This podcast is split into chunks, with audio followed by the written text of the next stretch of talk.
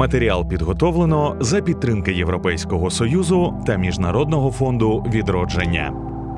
Матеріал відображає позицію авторів і не обов'язково відображає позицію Міжнародного фонду відродження та Європейського союзу.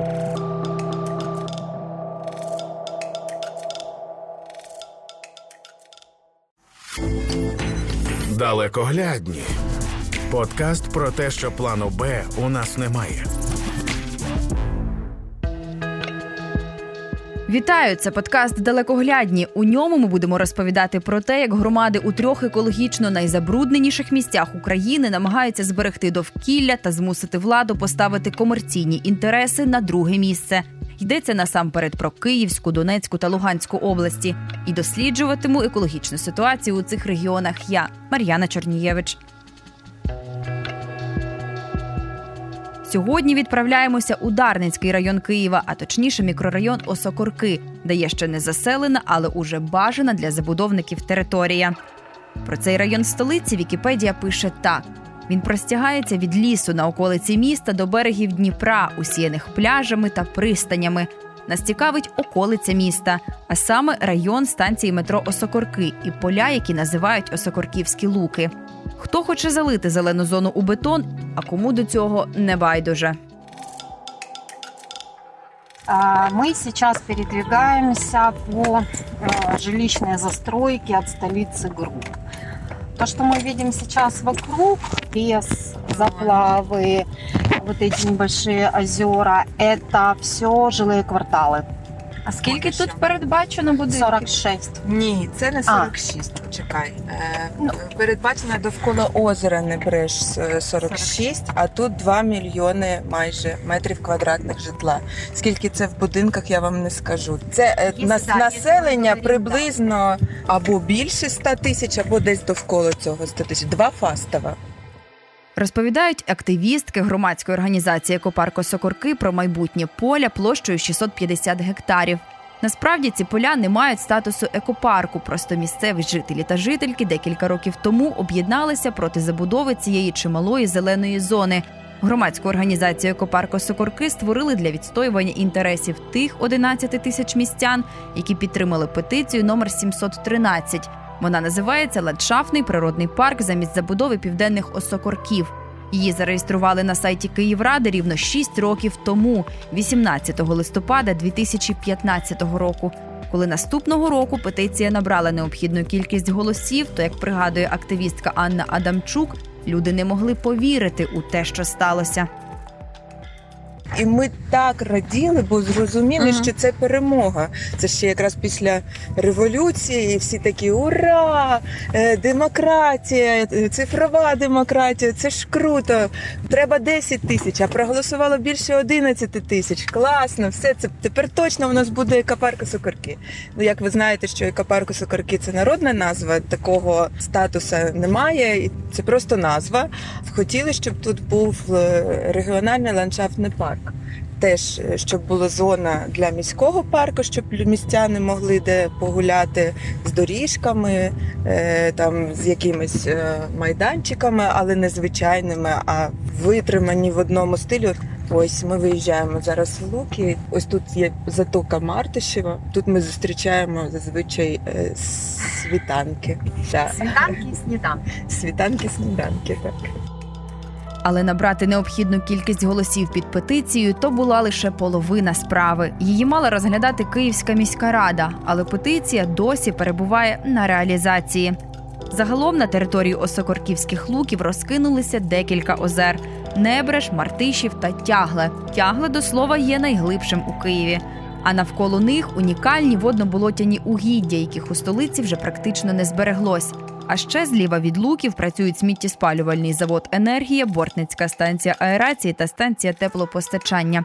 Активісти ж екопарку Осокорки виступають за збереження луків у їх природному вигляді. Тому у 2019-му вони змогли досягти визнання цієї території ландшафтним заказником місцевого значення Осокорківські луки. І тому, аби людям таки було де гуляти, але щоб не посягати на увесь заказник, пропонують утворити парк навколо озера Небреж, каже Анна Адамчук. Ми розуміємо, щоб зберегти ось цю всю територію, потрібно якесь місце, де буде антропогенне е, навантаження. Озеро Нєбриш якраз найбільше підходить під це, тому що воно є джерельним. Там є багато джерел, і воно може самоочищуватись. Все довкола всюди зацвітає. Дніпро вже давно ще на початку літа вже зелений. А озеро Нєбриш у нас навіть в кінці літа, восени, ну воно просто не цвіте, тому що воно чисте і здорове. Тому воно витримає антропогенне навантаження точно. І тим паче там уже є пісок насипаний, трішечки ландшафт зіпсований. Вже є антропогенний вплив. Тому логічніше там і ця територія не підтоплюється. Ось там довкола озера Нєбриш. Бо до- довкола озера Тягло якраз півліта підтопленого територія. Я не розумію, як вони збираються зберігати біорізноманіття, якщо там підтоплювана територія, тобто парк буде функціонувати тільки всередині липня-серпня і все. А далі вода. Всюди вода по коліна, а то і вище.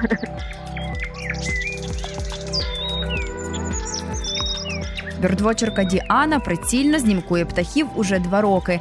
Я слідкую за її інстаграмом впродовж деякого часу і зауважила, що багато зі сфотографованих птахів живуть саме на осокорківських луках. І як з'ясувалось, це зовсім не співпадіння. Е, Мені здається, що там, мабуть, найбільше ми зустрічали видів птахів за рахунок того, що там такий дуже різноманітний біотоп, там і луки, і водно-болотяні угіддя, да, які е, поєднують собі різні е, види птахів. І досить така велика територія, та навіть трохи лісу є, також лісові птахи можуть зустрічатися. Дехто там навіть до 50 видів ну, в один день зустрічав. А у вас який був е, максимум? Е, Десь біля 30 ми побачили. Це був е, один такий виїзд в кінці травня, саме коли був гніздовий період. Тобто вони зазвичай навколо свого гніздечка десь поблизу, да, і вони не втікають. Так ми саме побачили чайку, той, що чібіс російською. У нас це чайка, такий гарний з, з хохолком. І я раніше його ніколи не бачила, і після того навіть ніде не бачила. Саме на Сокарківських луках, і саме завдяки тому я так розумію, що ми підійшли десь близько до його гнізда, і він прям літав навколо нього і намагався нас звідти виманити, кричав на нас зверху, щоб ми звідти пішли. На території лук живе багато савців та птахів, які охороняються і червоною книгою, і різними міжнародними конвенціями. Кому це середовище, так би мовити, прийшлося до крила, розповідає кандидат біологічних наук, науковий співробітник Інституту гідробіології Національної академії наук України Микола Причепа. Це перш за все Грицик великий, рідкісний птах, який в нове видання червоної книги увійшов. Під час міграції постійно, зокрема на озері Тяглому, зупиняється пірникоза сірощока і пірникоза червоношия. Для водойм Києва це досить рідкісні птахи. Крім того, осокарківські луки важливі тим, що вони надають е, кормові ділянки для хижих птахів рідкісних. Зокрема, сюди прилітають плучний лунь, змієїд. Тут можна також побачити орлана білохвост, який сюди прилітає. Малий підорлик час від часу реєструється. В цьому році навіть е, реєструвався орел карлик. Це дуже рідкісний е, хижий птах для Київської області навіть під час міграції. Крім того, на озері Тяглому, зокрема, щороку можна весною і восени бачити качку Гоголя за рахунок того, що озеро багате на рибу і має значні глибини.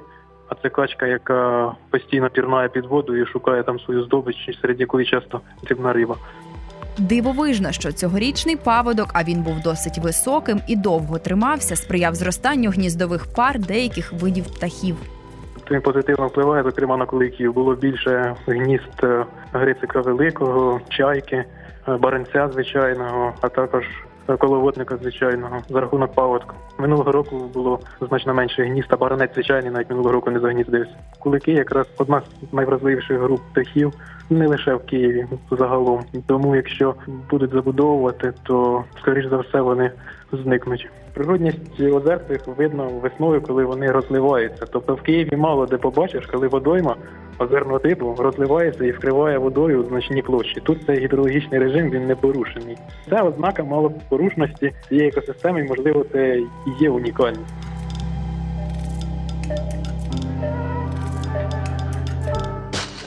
Забудова, проти якої виступають активісти, це житловий комплекс H2O. Його хочуть звести на місці замороженого будівництва комплексу Патріотика на озерах. 7 квітня компанія Століця Груп підписала меморандум з містом, що збудує тут житло для вкладників з банкрутілого банку Аркада і таким чином добудує проблемні об'єкти житлових комплексів Патріотика, Патріотика на озерах та Еврика. Меморандум відмовилась підписати компанія ДТЕК, яка могла б забезпечити майбутні комплекси електроенергією.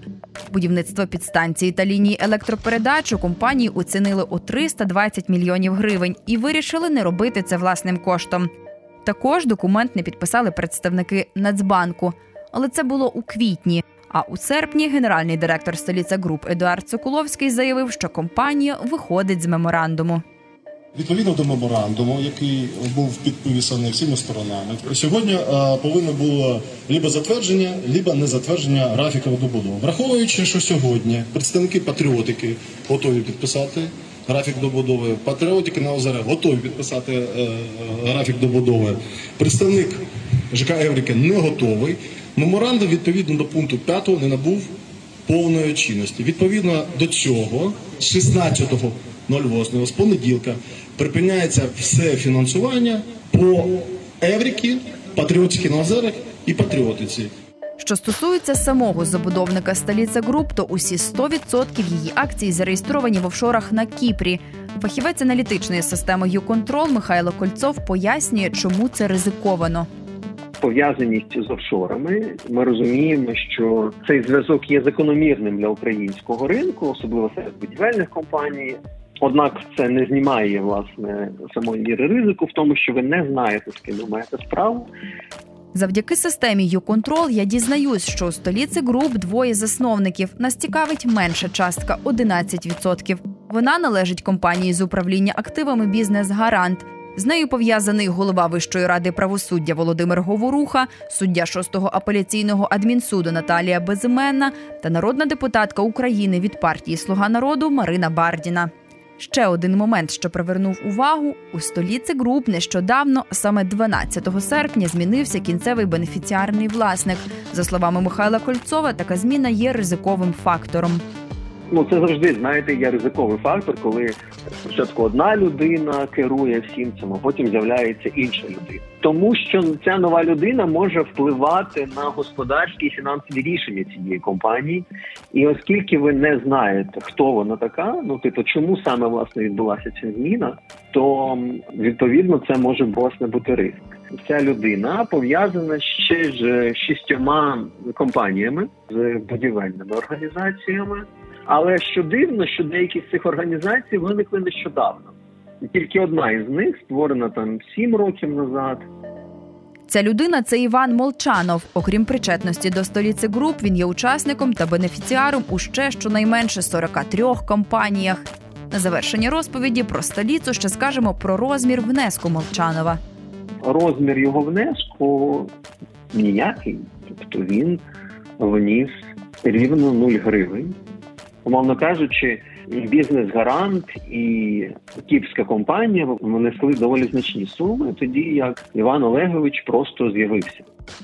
Ми намагалися з'ясувати і позицію компанії Століця Груп, але на жодне зі звернень у фірмі не відповіли.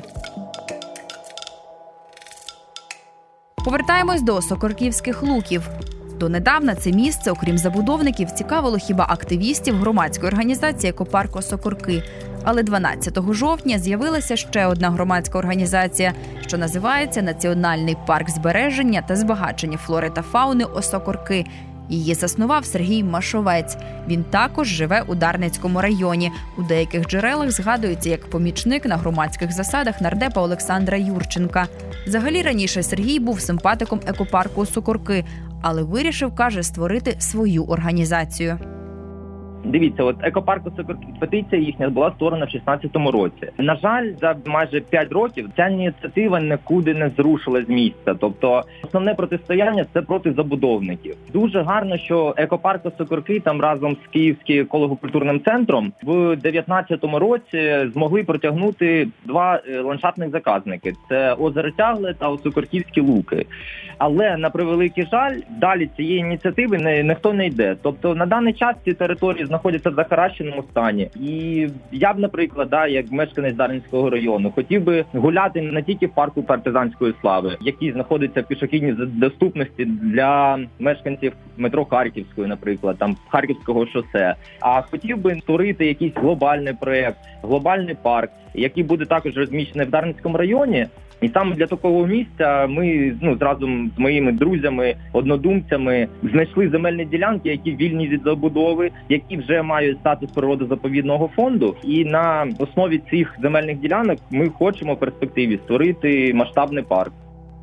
Площа проєкту, який пропонує новостворена громадська організація Сергія Машовця, 285 гектарів. Йдеться про озеро Тягле та його прибережну захисну смугу і частину луків.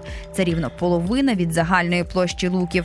Нова громадська організація пропонує створити парк неподалік сміттєспалювального заводу та станції аерації. А частина території, яку можуть забудувати, сюди не входить. Тому організація проти будівництва житлових будинків не виступає. Зараз каже Сергій, він з командою працює над тим, щоб увійти у діалог з міською адміністрацією. Можна сказати, от екопарк да він зробив основу. А ми хочемо цю основу більш е, розширити та зробити її більш масштабною. Але наскільки нам відомо, у діалог вони вже увійшли. Брифінг на тему створення національного парку Осокорки влада спільно з Сергієм Машовцем дала через два тижні після створення його організації. Ось що тоді говорив перший заступник Віталія Кличка Микола Поворозник. Дарницький район ми привикли називати спальним районом чи спальним масивом, у якому є по суті одна велика зона для відпочинку це парк партизанської слави. Але враховуючи те, що і проспект Бажана є має великий інтенсивний трафік. Це щільна забудова і мала кількість зелених зон. Все це достатньо серйозно впливає на екологію цього району і мікрорайону. Ми підтримуємо знову ж таки повторююся ініціативи зі створення нових зелених зон. Зауважу, що Микола Поворозник говорить про національний парк. Але рішення про створення національного природного парку приймається указом президента, адже національний природний парк це одна з найвищих категорій природоохоронних територій, яка має свою адміністрацію, є юридичною особою та яку утримують коштом державного бюджету. Ми уточнювали у Сергія Машовця, як же бути з тим, що пропонований ним парк частково розміщуватиметься у санітарній зоні підприємств. Все правильно ви кажете. Скоріше за все, воно заходить в санітарну зону Бортницької станції рації та сміттєспального заводу енергія. Але давайте е, про інше скажемо. Якщо б е, ці території були настільки критичні, що там не можна створювати парк, то ніхто б напевно у 2019 році не надав би їм статус природозаповідного фонду. За словами Машовця, науковці, до яких вони звертаються, уже дійшли висновку, що в перспективі на цій території можна створити парк, але за правильного зонування. Скоріш за все, санітарні захисні смузі, бортницької станції аерації та заводу енергія неможливо е, буде розміщувати якісь там місця для гуляння, якийсь там відпочинок, тобто. Скоріше за все, там ну просто і, наприклад, ці території можна прибрати від захаращеності, тобто навести мінімальний благоустрій цих територій. А території, які не входять в санітарну захисну смугу, тобто там можна е, облаштовувати якісь місця для культурного відпочинку. Активістка Анна Адамчук називає те, що Київ підтримує проєкт нової громадської організації, і шостий рік не звертає увагу на пропозиції екопарку Сокорки, спробує підмінити одну ініціативу іншою вигіднішою для забудовників. Ця ініціатива, яка зараз виникла, вона не бореться проти забудови. Вони хочуть створити парк уже на створених заказниках. Це заказники місцевого значення, там взагалі робити нічого не можна. От вони хочуть змінити цей, цей статус. Але я ж кажу, відпочинок людей біля БСА це злочин. Це прямо законом заборонено, що там ну, 1200 метрів це півпарка вже реально. Вони входять в санітарну зону заводу ПСА. Тому ми ж не дарма взагалі подумали і зробили заказник там, де просто ця територія виступає буфером між людьми, які якби ну, за нашою концепцією ми би дуже хотіли, щоб парк був довкола озера Небріж. Саме міський парк, там де люди будуть гуляти, тому що парк дійсно потрібен. Він дуже потрібен в Дарницькому районі. Але я ж кажу, місце і наповнення, на жаль, не те. Ну, у нас великий район, багато людей, потребуємо парки, парк біля БЦА робити це нехорошо. Цікаво, що місто жваво взялося підтримувати ідею щойно створеної громадської організації на противагу проєкту, який активісти готували і пропонували владі роками. Ми запитали у Сергія Машовця його думку про це.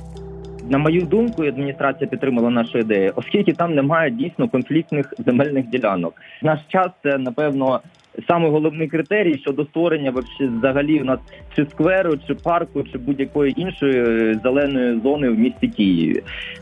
На територіях, окреслених проєктом Машовця, про забудову не йдеться, але все ж його громадська організація певним чином з будівництвом пов'язана. Адже одна із засновниць громадської організації Національний парк збереження та збагачення флори та фауни Осокорки Ольга Богданова також пов'язана з громадською організацією Нова якість життя, де серед засновників бачимо Юрія Бондара, засновника та кінцевого бенефіціара будівельної компанії Столиця Профі. За три роки ця фірма виграла 15 державних тендерів на суму у понад 8,5 мільйонів гривень. Усі вони стосувалися ремонтних робіт у комунальних закладах Києва.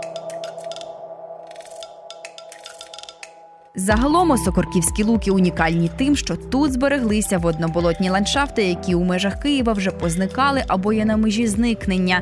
Заплавні озера, плавні заболочені низини та різнотрав'я.